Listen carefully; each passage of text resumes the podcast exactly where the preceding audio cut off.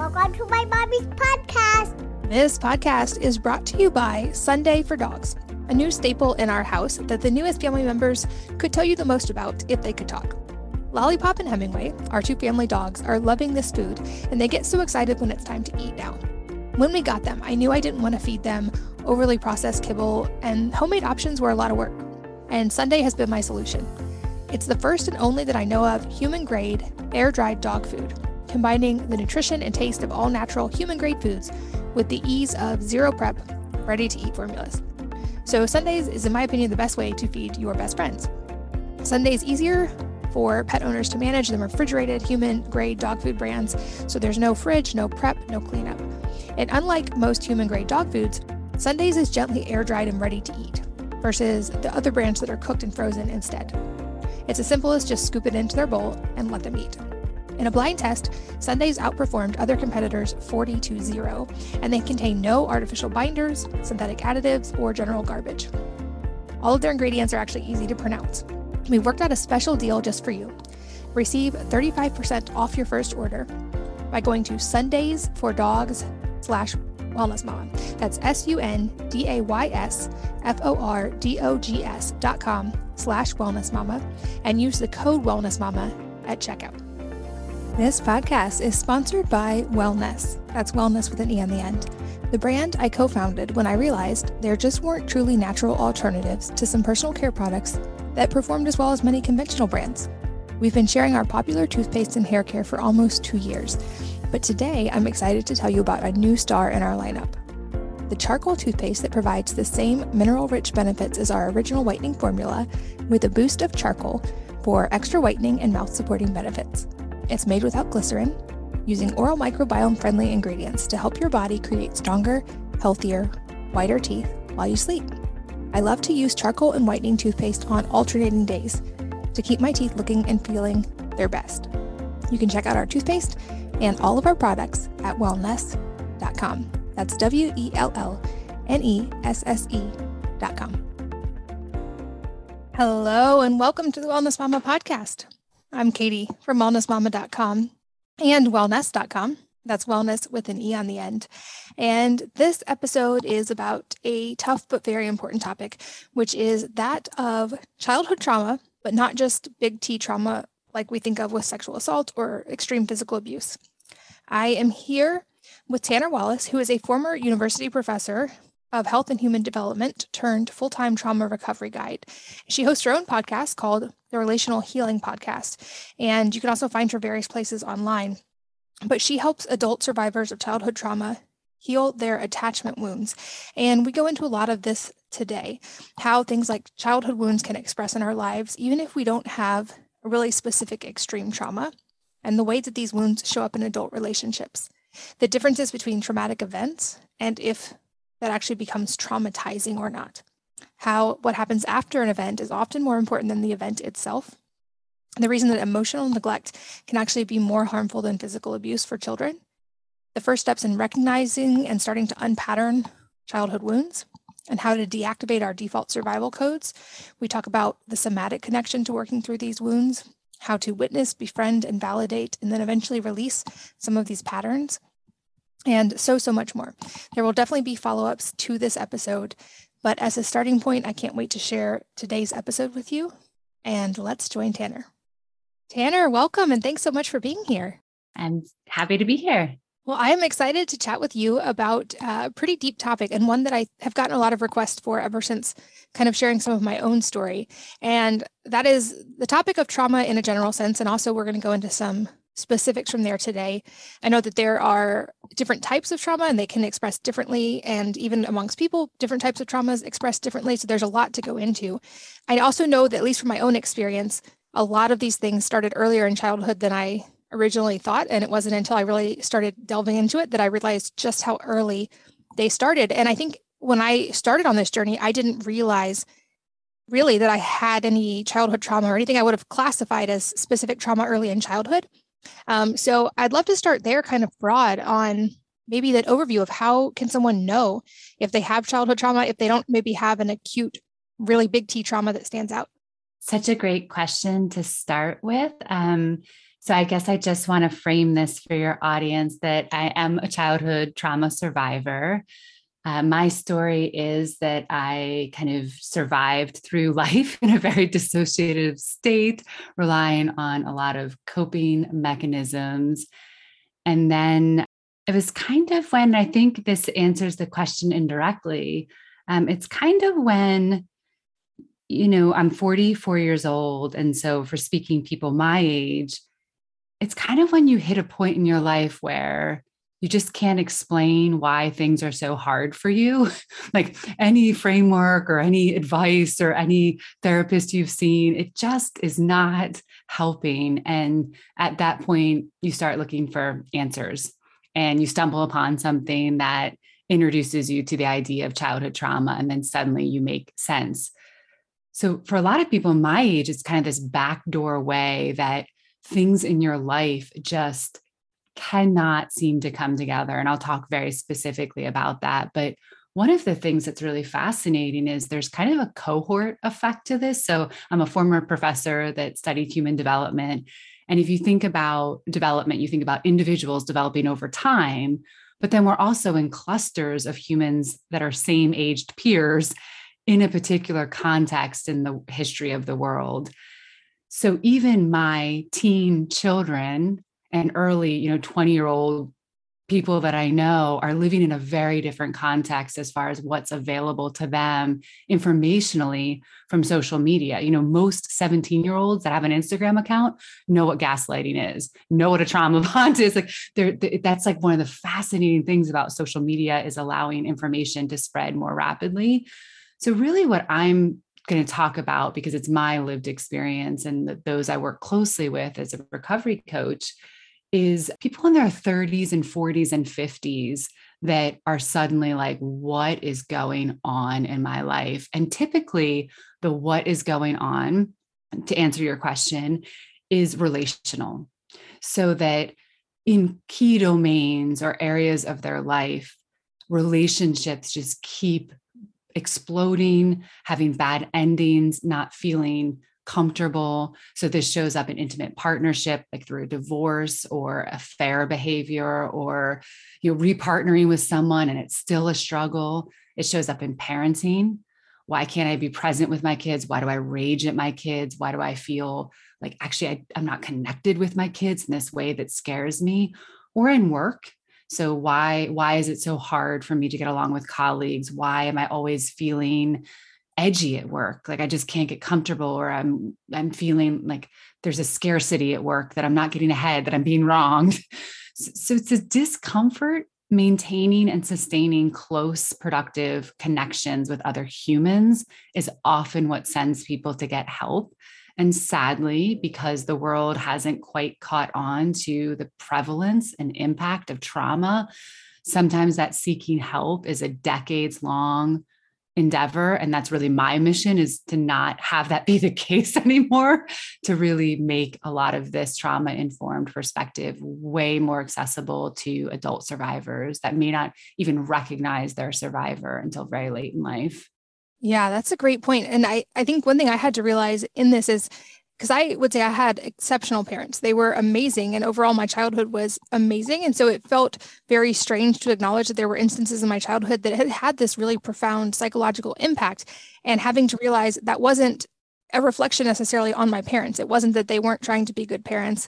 It wasn't that they necessarily did anything wrong per se. It was that as a child, it was the way I had interpreted certain things and then mm-hmm. internalized those wounds. And I think it was a big step even just to recognize that. And to your point, I think you're right. Since with social media, it can be, we can talk all about the bad things from it, but the good thing from it is that things like this are now being talked about more and people are starting to recognize these patterns. And I feel like if we can, as parents, start to recognize them more and more and heal our own lives, that of course has ripple over effect into our children and into future generations. So I'd love to hear a little bit more. I know I have a note to ask you about the myths of childhood trauma. And I think we've touched on it a little bit that someone may not even realize the roots of some things in their lives, but let's talk a little bit more about that. What do you mean by the myth of childhood trauma? Yeah, so so I mean one one really helpful thing I think to people just trying to wrap their heads around does this apply to me does this not apply to me and you know, just to build on what you said, is that there's also a cohort effect with parenting developmentally. So, our parents were parented by a particular generation. That generation then parented us. And now we're parenting the younger generation. And so the, the definition of what is good enough parenting evolves and progresses as we learn more about human functioning. And so a parent that was actually trying their best to parent us as 30, 40, 50 year olds wasn't aware as much around how big emotions matter deeply. It's not just I'll give you something to cry about or don't cry here, there's no room for your crying. So, you know, just our even our collective understanding of the importance of honoring emotions and creating psychological safety has shifted as well. So I just want to want to add that to what you said. And it's also I want to add very taboo to talk negatively about parents in our society. And if you take a cross-cultural perspective, it's even more taboo in certain cultures. And I think that is something to problematize in some ways, you know, that all of us feel there's something really wrong with saying my parents may be good people, but they really failed me as parents and really decoupling parenting from someone's character because those things can can exist separately. And, and you know, in my world, most people had really uh, parents that were had their own serious trauma so so it's a little more complicated in my direct world but just to create a mainstream framework for it I just also want to say that there's parts of us that really struggle to say anything negative about our parents because it is so taboo. And I think that's an unfortunate hindrance to a lot of people actually getting the support that they need and desire. And you can both have a connection to parents and not speak publicly about how your parents failed you and still seek help that will be very beneficial to you to unpack the ways in which they did fail you. So I just want to say that because I think that's really important, just in light of sort of where what you said um, related to parenting, and and then then I just want to say that so if people are kind of sitting with this and like I don't know, does this apply to me? Does this not apply to me? One of the most helpful ways to think about trauma. And I'm going to make a visual because we're on video and I, I, know I'll try to speak it out loud for an audio experience with it. And then you can help me too if there needs to be more uh, cues to a listener. But if you think about any event in life, all humans face events that are so stressful that our skills to cope with it kind of are not cannot keep pace with the stress so you think, here's an event. So I'm raising one hand and I'm making a line with my palm. And it's like, okay, here's the event. And then my other palm and my other hand, I'm, I'm making, I'm signaling coping skills and it's below the other palm. So there's a gap between what's happening stress level and what's the coping resources that the human has to deal with it. So in the cases of acute trauma, a single event, you you face this gap, right? As a kid, you face this gap. Um, kids on a bus, an older kid, you know, maybe not a bad kid, but just being thoughtless, you know, tosses your book bag out uh, uh, at a bus stop and your your stuff scattered and you're in kindergarten. So again, the event is super stressful. You don't have the resources to cope with it. What's really important is that's a traumatic event. But if you think about whether it's going to be traumatizing from a human development perspective, it's all about what happens after that event is someone available to process what happens to you, lend you some co regulation skills so that the gap closes? Either they enhance your coping skills or they decrease your interpretation of the stress of the event and the gap closes. When that happens to a human, your sense of safety and trust in other humans and the ability to social to connection to provide you a sense of safety and security is restored. Fascinating studies of kids in, in, in collective events that are tra- traumatic, study what happens afterwards is so fascinating. It shows exactly what I'm talking about. This finding that it really matters what happens after the event in terms of the lasting psychological effects of that event. Parents, if they don't know that that's their role, is to really help close that gap.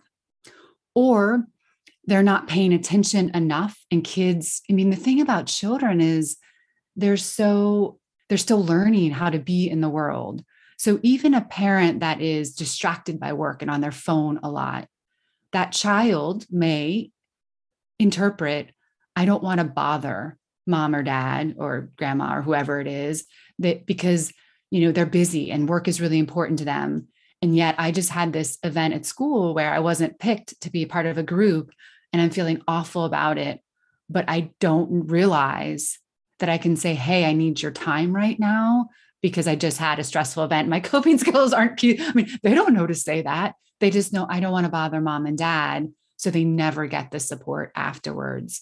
So it actually takes a really aware parent, a really present parent, a parent that's doing an incredible amount of their own work to recognize how incredibly important this is. In the space that I'm in, I can't tell you how tender and touching and tough moments I have sitting with clients who are processing the ways they failed their children it's such a big burden as an adult to be like, whoa, I'm learning this now and I got this so wrong. And if someone's listening and they're like, oh my gosh, I'm having this huge shame flash right now because that's me, I don't do that. It is never too late. I've had 70 year old parents make amends and that you can't take back what happened. I mean, it's, you know, I mean, some things are too late, but in the scheme of repair of relationships, there's there's almost always a chance to make things better with that level of self-awareness. So one of the myths of childhood trauma is that there needs to be this incredibly horrific event that happened again and again and again like sexual abuse, very extreme physical abuse. Of course that is childhood abuse and neglect and that's that is but that's that's what gets a lot of like if you have that it's obvious you have it. And even people that have had that experience, your brain and mind do amazing things to help you not remember and to dissociate from it. So even survivors with those histories sometimes struggle, but society accepts that as childhood abuse and neglect. But some research really shows that it's the emotional abuse and neglect that does the most psychological damage because that is like you know, even in the cases of sexual abuse, if there's a safe adult that validates the emotions, is with the human processing it, it's going to be horrific. There's going to have to need to be healing. There's going to be consequences for a long time. But it's really what affects those survivors is the adults around them failed to notice through emotional neglect, failed to notice the red flags, dismissed it, denied it to uphold somebody else's safety and security so so it's really the emotional neglect that is really powerful in terms of those wounded wounded parts you talked about earlier and there's a huge continuum of that. So what i would say just to wrap up my response is if you feel those relational struggles that i mentioned earlier it, you you should really open up your heart and mind to there's some sort of trauma an unresolved relational pain I'm carrying around here? Do I need to wave the flag of childhood trauma survivor to receive the help that I need? Absolutely not. And if we get a chance to talk about it, the, the view I have of recovery is really a parts perspective. And so there might be parts of you that are like, I can't claim that. I'm a fraud if I say that. I'm, I'm like, that would be so embarrassing because these other people have experienced things so much worse. Who am I to say I need trauma informed care? I just want listeners to recognize that's just a part of you that that can be worked with, right? Can be unpacked, can be coached, can be supported so that it doesn't keep you from getting the help that you need. I'd love to go deeper. I, I, it's amazing. I think you just explained that so well. And some of these core childhood wounds use the words of you know kids being worried that they were going to bother parents or maybe even internalizing that i'm a bother. And it seems like there's maybe like recurring yep. kind of core language that surrounds some of that whether I, I know i've like personally experienced and talked to people who have felt like maybe the core wound is i'm not lovable or i'm not good enough was a big one for me. And then that expresses throughout our whole life in different ways. Are there kind of commonalities of core ways that kids internalize these things? Yeah so, so the way I think about trauma recovery is in the framework of internal family systems, which is a therapeutic modality that I have training in. And the way that internal family systems thinks about, founded by Richard Schwartz, one of the most influential books that, that I listed when, when that question was asked of me, is No Bad Parts. Um, so that's a recent book. It's a really broad framework of this idea that um, as humans, we don't have a mono mind, that the way our brain develops, especially in response to trauma, is to develop subpersonalities or in kind of neural networks that that help us function in that gap space right? So if we if we don't if we recognize we don't have a mono mind that we have these parts subpersonalities neural networks you know it's it's part of our everyday parlance too like on the one hand i think this and on the one hand i think this. So if you think about the way you process information as not this unified mono mind how you can think about wounded younger parts are parts of our personality, sub sub personalities, parts of us that really took on the pain of an attachment wounding. And those can look very different for very different people, but they're all related to, you know, I'm I'm supposed to be attached securely to this often parents, that's where the early wounds come from. And there's been some relational betrayal that I've experienced or interpreted. Often that is kind of an abandonment. Like when I needed you, you weren't there. Sometimes it can be more extreme, you know. So, so that's kind of the abandonment is can be just you turned away when I needed something. I tried to express help and you didn't help me. Or it could be, you know, um, the things you said or the way you explained the world to me made me fearful, right? So, this is another thing that's not talked about a lot is that when we're little, we're sponges. We're taking on our parents' kind of interpretation of the world. So, if we grew up with parents that, that didn't do their own work, even if they weren't you know, directly abusing us or neglecting us, so these frameworks that that they provide us, sometimes they don't even realize they're providing it to us uh, around sickness, money, relationships, can be really scary for a little kid if, if it has this energy to it that the world is unsafe safe. And, and there are lots of parents that do that and they don't even realize that kids are listening. They don't even realize that energetically kids are picking up on that frequency of how of how the world is being talked about, you know, gossiping, kind of talking poorly about neighbors, just kind of an energy that the world is scary and you can't trust people. Um, that can be fill a little kid with fear, right? I'm, I'm afraid the world seems scarier. I don't know, maybe I can't trust people. And so we we take those on, parts of us take those on. Again, it's a continuum. That's like one of the things I want to emphasize. All of this is a continuum, but it, it can be unresolved for us. And so we carry around this wounding many times unconsciously, but it's implicitly in the way we process information. And the brain and the mind and the body are so incredibly adaptive that when we have that thought, emotions rise up our body you know responds with a whole chemical sequence and hormonal sequence that i'm sure other guests have talked about since you have a wellness podcast. And what happens then is our brain continues to be like how do i process this? How do i make sense of this? How do i cope with this? And so there's other parts of our personality that develop that are protective parts oh, this now is the emotion of fear. This is the emotion of abandonment. It's been activated, it's been triggered.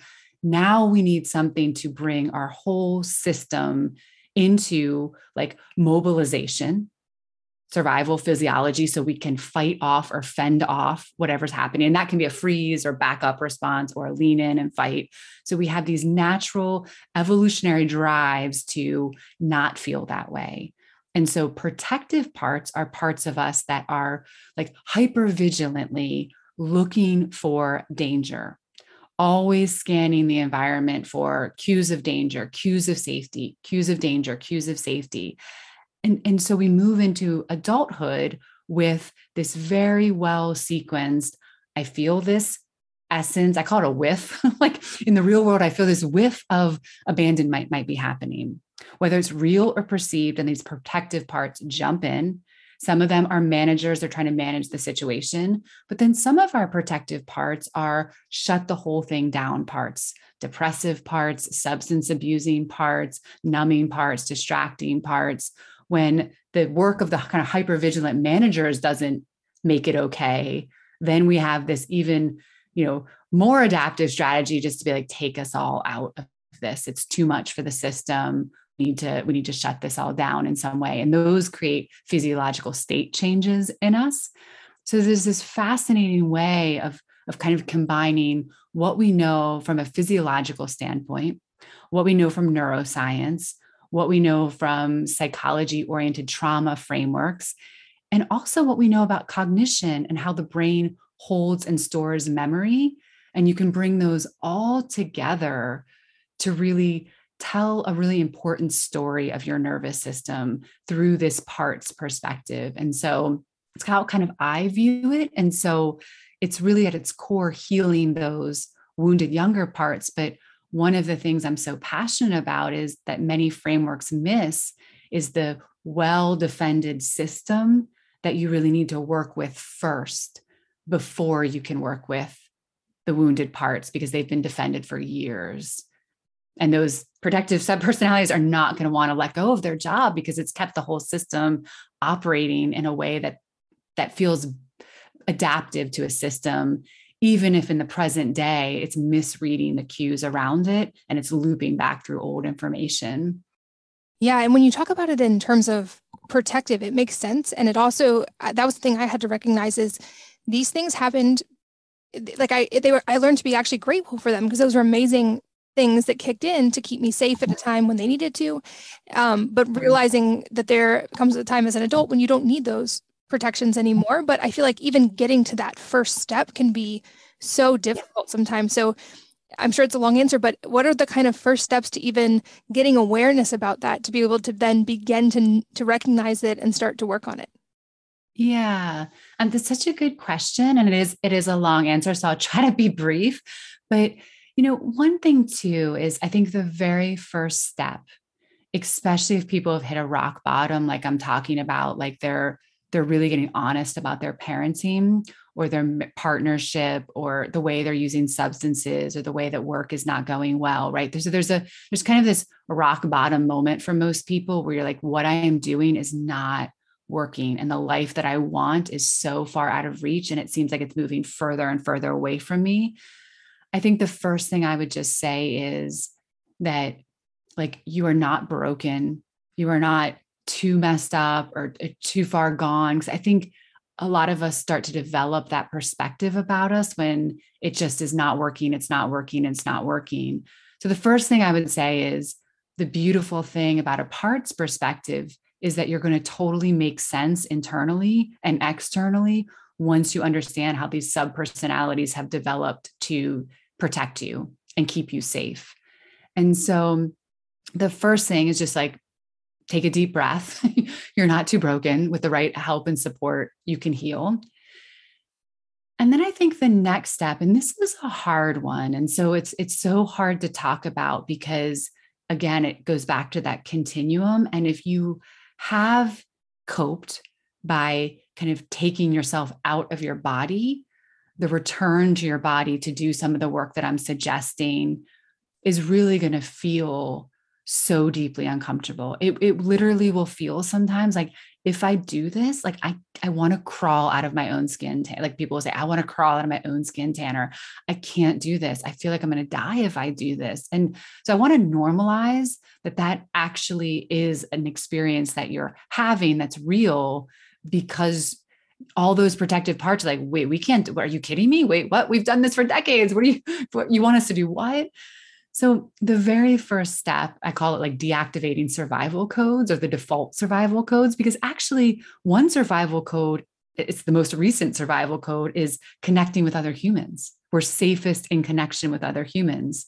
But more primitive survival codes, which is the ones you want to kind of break those default primitive survival codes, are the ones that have you, you know, freeze up or fight right? The, the, the freeze or fight or just the, the extreme responses to what's happening in front of you so that you can tap in the productive survival code which is connecting and intimacy and vulnerability with other safe humans.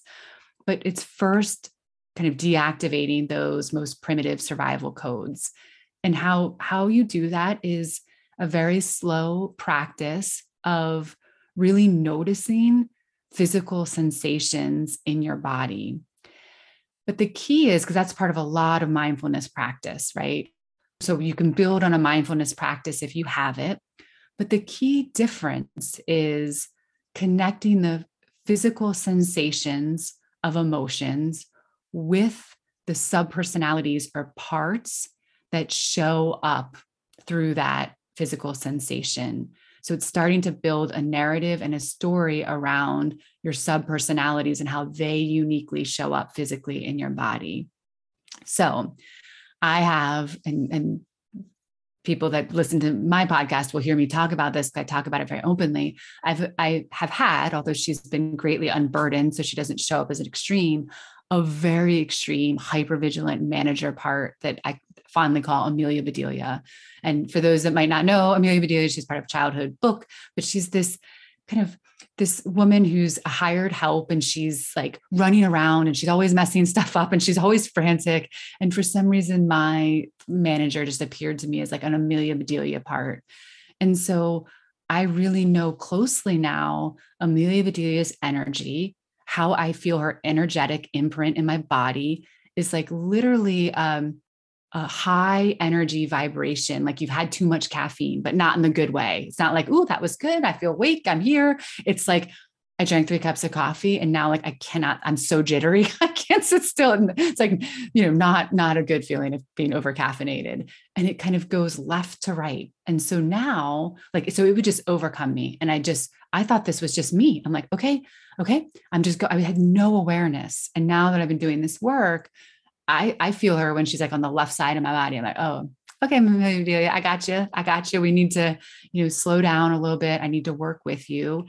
And, and this is where what's really different about a healing perspective to physiological sensations, unlike just noticing them or some of the like a thought is just a thought or stop, check the facts. From a healing perspective with parts, it's she shows up and I honor she's shown up because she's been here with me for a really long time to protect these wounded parts I have. So, part of my work with her internally is witnessing her experience, really validating that she's shown up to do this important job, and then helping me, Tanner, show up in self energy to let her know I'm here and she doesn't have to do this job in this extreme way now because i'm i'm i'm befriending like i know her i can work with her. And for some listeners they're gonna be like this woman is crazy on your podcast. Like what is she talking about? And i totally i'm a i'm a former university professor. Like the first time i heard this i was like this is some crazy stuff that this person is saying to me.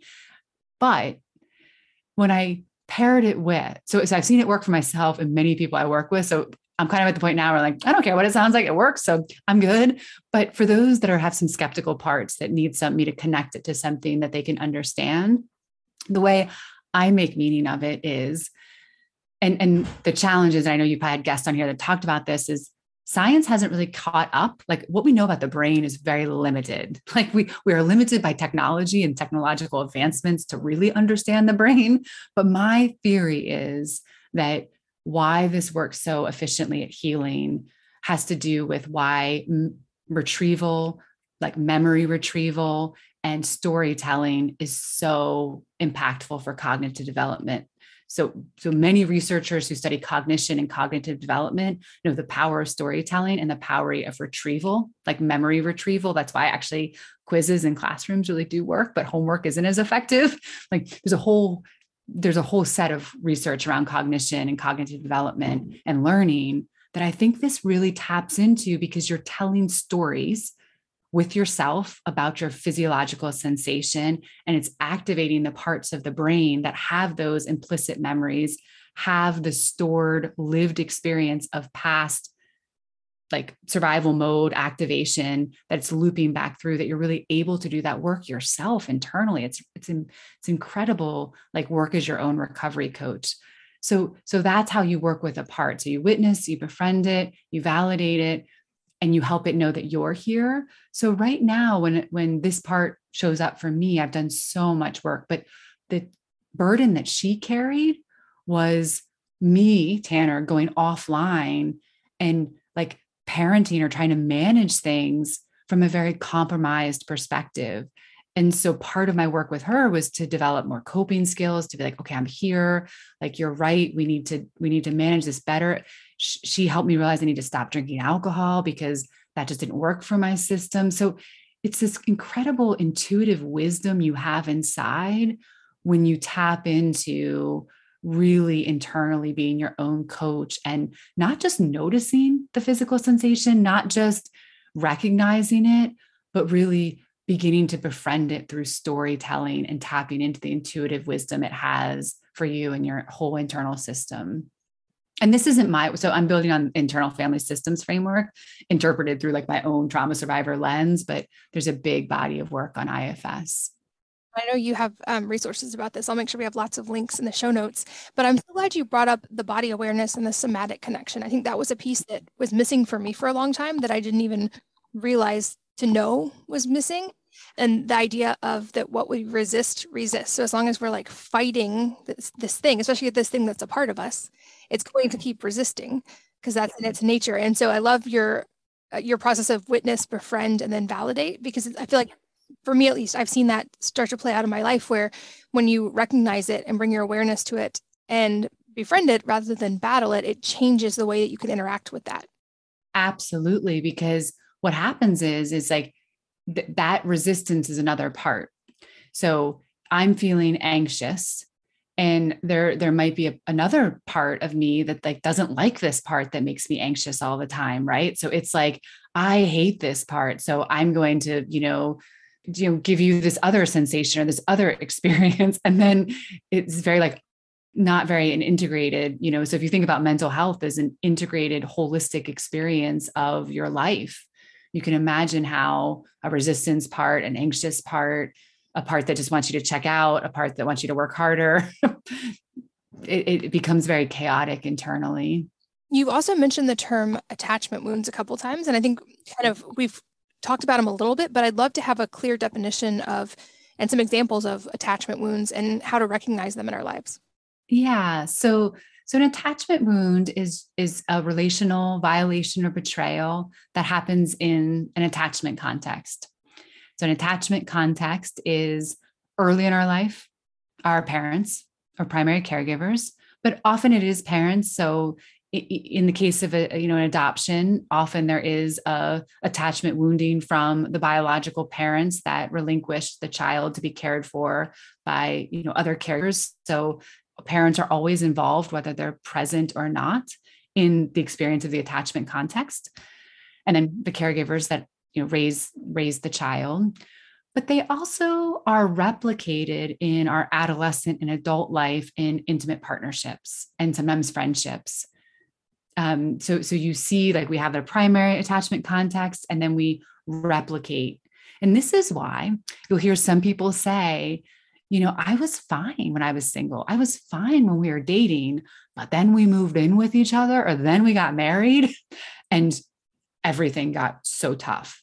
And the reason that people have that experience is when you're just dating when you're you know you're you don't you're not like recreating a family unit you're not in an attachment context. You might be becoming, you know, fond of that person, developing an affection for them, a dependency upon them in some ways, but you still have this totally separate life. And it's when those lives really integrate or blend in some significant way. And now you're relying on them to be trustworthy, to provide you safety, to have your back, to, to not betray you, that's often when you replicate an attachment context and attachment woundings can be activated pretty significantly. That's why I said if you struggle with relationships, pay attention because that's that's the clue that there's some relational trauma. So that's an attachment wound, just a relational betrayal. And I want to mention that you know there's a thing called complex trauma which is kind of the world that i sit in and that is defined as a relational betrayal or violation in the attachment context that happens repeatedly over time where the person experiencing them feels like they have no way out So that is the continuum, right? So if someone feels like they had pretty good parents, but there was some wounding that wasn't really handled as well as it could be, the, the gap between resources and coping skills maybe wasn't handled well, or there was some something was off about that. So, you know, there is some core wounds that carried with you to adulthood. That's different than this happened again and again and again, and no one paid attention. And in fact, my parents were making it worse that's where you see adults with complex trauma. And that is a longer, more in depth recovery process. But I would also just really encourage your reader, uh, readers. Sorry, I was thinking of a book. That's why I said readers, your listeners who are like, I don't know, maybe that is me. Pete Walker's book um, on surviving to thriving is a great book to pick up, skim, and just see if you connect with what he's saying. It's a really good litmus test because if you read that and you're like, oh my goodness, this is me, then you'll really clearly have your answer of whether you are, in fact, an adult survivor of childhood abuse and neglect and you have complex trauma. It's a really, a really great resource for people. And I think the other part of that question is, is how do you know you have one? So, so that that's I think goes back to the relationship piece I was talking about earlier. So that there's just this discomfort you have in being closely connected to other humans. It, it, there's kind of some I, I, describe it as like a push pull, like you, you're really close, and then you feel like you're chasing someone, and then you're moving away from somebody, and then you're chasing someone, or you love someone and you don't know if you like them. It just push pull in out warm, cold. It's kind of like Katy Perry's song, It's Hot and It's Cold. I'm like, I love that song because that's like attachment issues and how they show up in adult life. It's just this inconsistency where you never really can settle in to a relationship for the duration. And you always kind of feel lonely, even if you're around people or connected to people. There's always a part of you that worries you can't trust people and your first instinct isn't to seek comfort and support from a human. You often try to handle it on your own, either through like numbing or work or distraction. You're not fully convinced that other humans can provide you comfort and support. So those are a really good set of things. If that's you, that there's probably some unresolved pain from childhood that that is showing up that's really inhibiting your ability to really be closely connected to other humans. And, and one thing I'll just mention is that, you know, from a developmental standpoint, it is so clear across so many different data sets that the number one predictor of health and well-being across all different aspects of mind, body, spirit, soul is the presence of stable long-term relationships that are positive over a lifetime. So this really is an investment worth making. I think some people listen to something like this and they're like, oh, well, I'll do that when you know I'm not as busy at work, or I'll do that when the kids are older. I'll do that. And they they just deprioritize their relational connections or their relational health. And it's just such a sad uh, misunderstanding of what's most important in life. It is the single most wise investment you can possibly make in, in upfront before you reach like 60 70 80 and it, and it actually is too late at that point thought that for a long time is like when we look at blue zones, everybody tries to point out, oh, it's the food, or it's they drink red wine, or it's they only eat fish, or whatever. And I'm like, actually, the commonality they have is like very good bonded time with stable relationships. And that's every single day for them. This podcast is brought to you by Sunday for Dogs a new staple in our house that the newest family members could tell you the most about if they could talk. Lollipop and Hemingway, our two family dogs, are loving this food, and they get so excited when it's time to eat now. When we got them, I knew I didn't want to feed them overly processed kibble, and homemade options were a lot of work. And Sunday has been my solution. It's the first and only that I know of human grade, air dried dog food, combining the nutrition and taste of all natural human grade foods with the ease of zero prep, ready to eat formulas. So, Sundays is, in my opinion, the best way to feed your best friends. Sundays easier for pet owners to manage than refrigerated human grade dog food brands, so there's no fridge, no prep, no cleanup. And unlike most human grade dog foods, Sundays is gently air dried and ready to eat, versus the other brands that are cooked and frozen instead. It's as simple as just scoop it into their bowl and let them eat. In a blind test, Sundays outperformed other competitors 40 to 0, and they contain no artificial binders, synthetic additives, or general garbage. All of their ingredients are actually easy to pronounce. We worked out a special deal just for you. Receive 35% off your first order by going to Sundays for Dogs slash Wellness Mama. That's S U N D A Y S F O R D O G S dot com slash Wellness Mama and use the code Wellness Mama at checkout. This podcast is sponsored by Wellnesse. That's wellness with an E on the end. The brand I co founded when I realized there just weren't truly natural alternatives to some personal care products that performed as well as many conventional brands. We've been sharing our popular toothpaste and hair care for almost two years, but today I'm excited to tell you about a new star in our lineup the charcoal toothpaste that provides the same mineral rich benefits as our original whitening formula with a boost of charcoal for extra whitening and mouth supporting benefits. It's made without glycerin, using oral microbiome friendly ingredients to help your body create stronger, healthier, whiter teeth while you sleep. I love to use charcoal and whitening toothpaste on alternating days to keep my teeth looking and feeling their best. You can check out our toothpaste and all of our products at wellnesse.com. That's W E L L N E S S E.com. I have a note in my show notes that if you were going to give a TED talk, it would be about the one thing to know before you get divorced. And I have a feeling it might connect to here. And it seems like a lot of couples are struggling in different ways after the last couple of years and some increased stress that's happening all around us. So I'd love to hear your answer to that. Yeah. So this is based on my own personal experience of leaving a first marriage that, you know, maybe we wouldn't have worked out. You know, who's to say?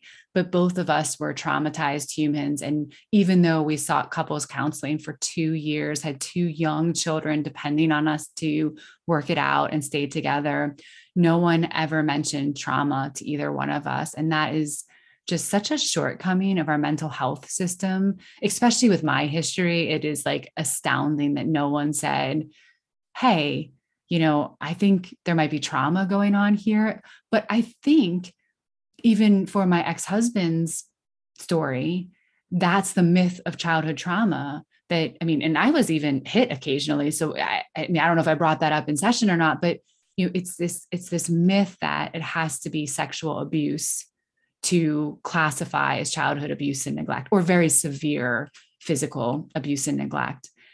So, with our presenting stories, and, and even mine that has some extreme elements to it, no one mentioned trauma to us. So, I would say before anyone walks away from a marriage, especially if there are children involved, mm-hmm. like the bar I, to me is so much higher because of the consequences for your children's development, that, that you really need to find out if there is some unresolved childhood trauma that is causing you to loop back through and project upon your partner what is not theirs. So what happens, you know, when like the way trauma is stored in implicit memories, I could be talking to you right now, you trigger my trauma. I'm acting as if I'm Tanner in real time on this, you know, day we're recording this episode, December 6, 2021. But my brain is looping back through 1995. But I'm talking to you as if we're here. It's like I'm in my adult body. And yet it's such old information. And so what happens in partnerships is their protective parts, their wounded younger parts are blending with them. They're in a trauma distortion, but they're acting as if it's real world right now. And until you can learn how to unblend or mindfully separate from a potential trauma distortion that's looping you back through old neural networks, you don't have enough self energy in the present moment to really understand what your partner's capable of, what you're capable of. So I would just say before you get divorced, learn how, first of all, identify your childhood trauma if you feel like you might at some level you need to work with someone who can help you unblend or differentiate from a trauma distortion so you can find true self to see what is possible in your partnership before you leave. And I will say, based on my experience in my second marriage, working with a lot of survivor couples, relational healing in the context of a like a committed partnership is some of the most sacred soul stirring work I have ever seen. Like you see humanity I, I, like it just almost makes me cry right now to see people work through attachment wounds in an attachment context with a partner that's committed, caring. It changes your life because you actually become a more evolved human by doing that work in witness with somebody else and the intimacy that you can create when all your protective parts have stepped back and you literally are standing in front of someone and you're like this is me. Like nothing's nothing's in between you and me. I have i've trusted you enough. You are becomes you've become safe enough because we have to learn how to be safe. You know most of us don't it's not intuitive to us because of all that happens to us. You've learned how to be safe and and that's incredible work that you can do with someone. Or you know or you find out that this person isn't self-aware enough not able to do the healing work they need to do you know and that people are like that. People sometimes are not aligned with you and maybe one day they'll gain some self-awareness or be open to healing but it may not be within the time span that you can give them to not be triggered all the time in your relationship. And no human like i kind of think about it as like if you're a recovering alcoholic you don't go to the bar every night. Like that would be a nightmare for you, right? Because then you're always having to, like, you might do it, you might stay sober in that context, but every night you have to, oh, okay, I'm going to do it tonight. I'm going to do it tonight. Like, I'm going to stay sober. I'm, I'm all around me. You know, so if you're in a relationship with someone that's just constantly triggering your trauma, constantly triggering your trauma, and they're not willing to work on and you know i'm assuming you're willing to work on like both people are willing to be like we don't want to trigger each other all the time then you you really need to make some hard choices about what's best for you what's best for your children and what time span you can give. But you really have to work with someone that's deeply trauma informed not just any couples counselor because actually with with someone that's trauma couples counseling mainstream makes it worse because they're going to tell you skills that makes sense and one partner's going to be like just do it. Why can't you just do that? But protective parts and trauma distortions you're not you're not in the like you're you're looped back. You're not in the real world. So then it becomes really frustrating. It gets worse. People get more angry more resentful and it kind of cycles downwards in a lot of cases. So yeah that would be my ted talk. I love it. I feel like that could and probably should be a whole episode by itself at some point. But that was going to be my next question actually is how can someone find the type of person to help them work through this? Because it seems like having experience somewhat with both, this is a big deviation from a lot of the mainstream therapy model. And so if someone's maybe recognizing themselves in some of the things you said, wh- where do they start to find resources? Oh my gosh, this is so. I actually just did a podcast episode where I was like crying on my own podcast about this because I have turned this over and turned this over before I make this statement. And so I'm saying, I'm taking a deep breath and I'm going to make, I'm going to speak my truth that it, it does not exist except in the relational healing lab, which I'm building from the ground up. It's not out there. And like when I had, you know, an audience of like a hundred, including 50 people I knew, and, and, my podcast only had, you know, 10 down, downloads a week, it was easy for me to say that. As my audience has grown, as my connection to other pretty big, important trauma recovery experts has grown, to say that statement now feels like it has so much weight for me to say that. And there's parts of me that get really nervous about claiming that as my truth. But until proven otherwise, that is my truth because really what I brought to you on this episode is a connection between my personal lived experience of all the things, my study of 20 years of human development and understanding how critical human development is to thinking about trauma my training in internal family systems, and then just this gift that I've always had as a kid that was I can connect dots. Like I see things, people like, you know, just this intellectual capacity to be like, I love building theories and I love connecting the dots. Uh, and, and doing so much deep work on my own to, to show up in such an open hearted curiosity around people and humans. So there's, I don't, there's no space, but the relational healing lab is being built very slowly from the ground up so you know the best place to if this resonated with you is um i mean i mentioned pete walker's book right so skim that be like if this is you and no bad parts if you're interested in the non mono mind perspective and then show up in the relational healing lab. We have a free Facebook group, super active. I have a podcast, the Relational Healing Podcast, and you know, just we're, literally we are building it. So it's it's like one step at a time. But if this really connects and you really want to do this work, those are the places you can show up. Um, and and I think the reason why I have to take a deep breath is it sounds so self promoting, and it's not like I just want listeners to know this is not about me and promoting me as a human and a person. It's about promoting this space where I'm sharing and, and offering up frameworks to do this work with other humans in safe containers. And I know for sure this can be its own podcast, probably several, and I hope you'll commit to at least one. But as a kind of parting point, I would love to leave for all the parents listening, maybe just some small steps of awareness that we can start to pay attention to, both in ourselves, but uh, also very especially in our kids and in our relationship with our kids? Yeah. Oh, this is such a touching, touching question for me because actually my first rock bottom when I really realized I needed to do something differently was when my second oldest woke up with a bruise on her neck, which is so humbling. And I, at the time, and I, I was for many years after a professor of human development. And so I offer that as a starting point for my answer, just to really ground how deeply trauma imprints on you and, and you you really do lose control of your like present day thought processing pattern. So I I just feel an obligation to start my response with that because I know I know that there are listeners that that is true for them and the disconnect between listening to a podcast on wellness and actually how they're parenting is huge. So I want to release the shame because this is the first thing with actually getting honest about parenting. I need all of you listening to just open your heart because we are all doing the best that we can with the tools we were given. And for some of us, those tools were not at all, at all, at all, at all what we needed.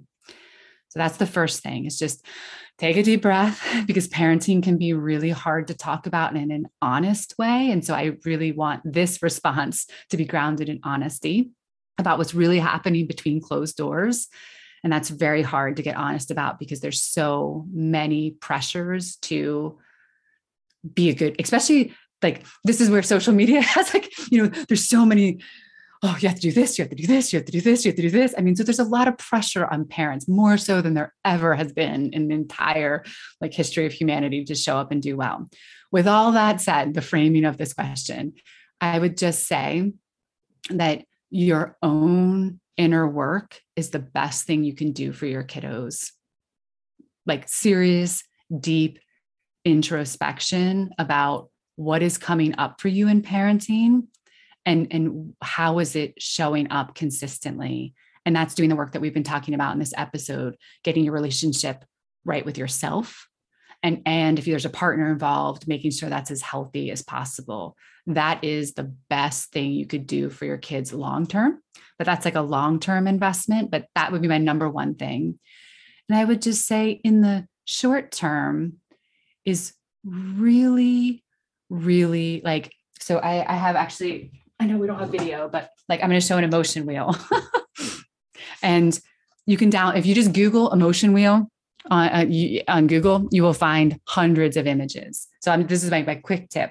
An emotion wheel has the big six emotions in the middle, like happiness, fear, sadness. And then there's an outer band that differentiates them a little bit more, like anxiety, disrespected, joyous. And then there's an outer band that even gets more distinct. So I'm going to just look at one real quickly. So if you feel sad, you could feel lonely. And then a form of loneliness could either be abandoned or isolated, or you could be sad and be and feel guilty, which is remorseful or ashamed. So just downloading an emotion wheel and start trying to equip your kids with a better, deeper emotional vocabulary. Because most kids are just like, I don't feel good, or they're freaking out, they're crying, they're screaming. Same thing I said with you internally with your parts, witness their emotion you're feeling I, I, really feel you're really feeling sad right now like it's i'm really getting that sense that you're so sad right now so sad and you know you feel that you know you should have been able to get that toy and given you felt like you should have gotten that toy it makes sense to me why you're feeling despair right now Or the kid might say, "No, I'm not I'm not sad, I'm angry." Oh, okay, you're you're angry. So I'm really getting you're angry right now. Can you tell me more about the anger? Well, because you got that for, you know, brother, sister, fill in the blanks. And and I feel like it's not fair. Oh, given you feel like it's not fair, it makes sense. You're so angry. So notice I didn't validate that they should have gotten the toy. In both cases, I just said, given you feel this, given you interpret it this way, you make sense to me. So emotions are not, they make sense, they don't make sense. This is the biggest thing I always tell parents.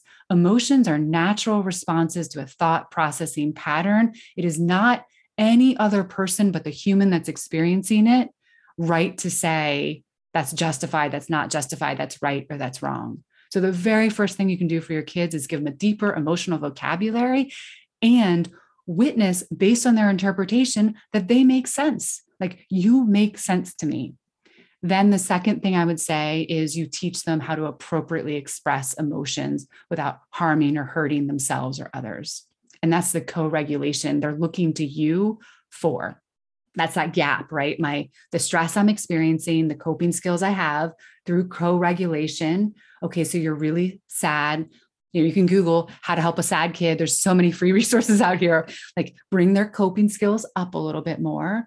But as a parent you also control the external environment so you really need to be honest with yourself around am i making my kids environment too stressful for them given who they are as a kid. And this is a really sweet spot, right? Because you don't want to kind of you want your kids to have optimal stress. Like that is good because you want them to have those experiences of their skills not being able to keep pace with the stress so that you can you can teach right? If if they're if everything's taken care of them all the time they're actually not going to have the developmental experiences they need with you. On the other hand i see parents having their kids operating a stress level that far exceeds what the kid can handle. And each of your children are different. You might have one child that can go from 6 a.m. to 9 p.m. and is like, gimme, gimme, gimme. I love it more and more and more. And you might have a child that can literally do one activity a week for 45 minutes. And the other hours of the day, they need to be cuddling with you. They need to be softly reading. They need music they can't handle that. And that's really hard as a parent if there's only one of you or you know there's even there's two of you and you've multiple kids. But you really have to get honest about how am i giving the zone of of proximal development for my kid where they're in optimal stress? And how do we as adults need to not make it about us so much?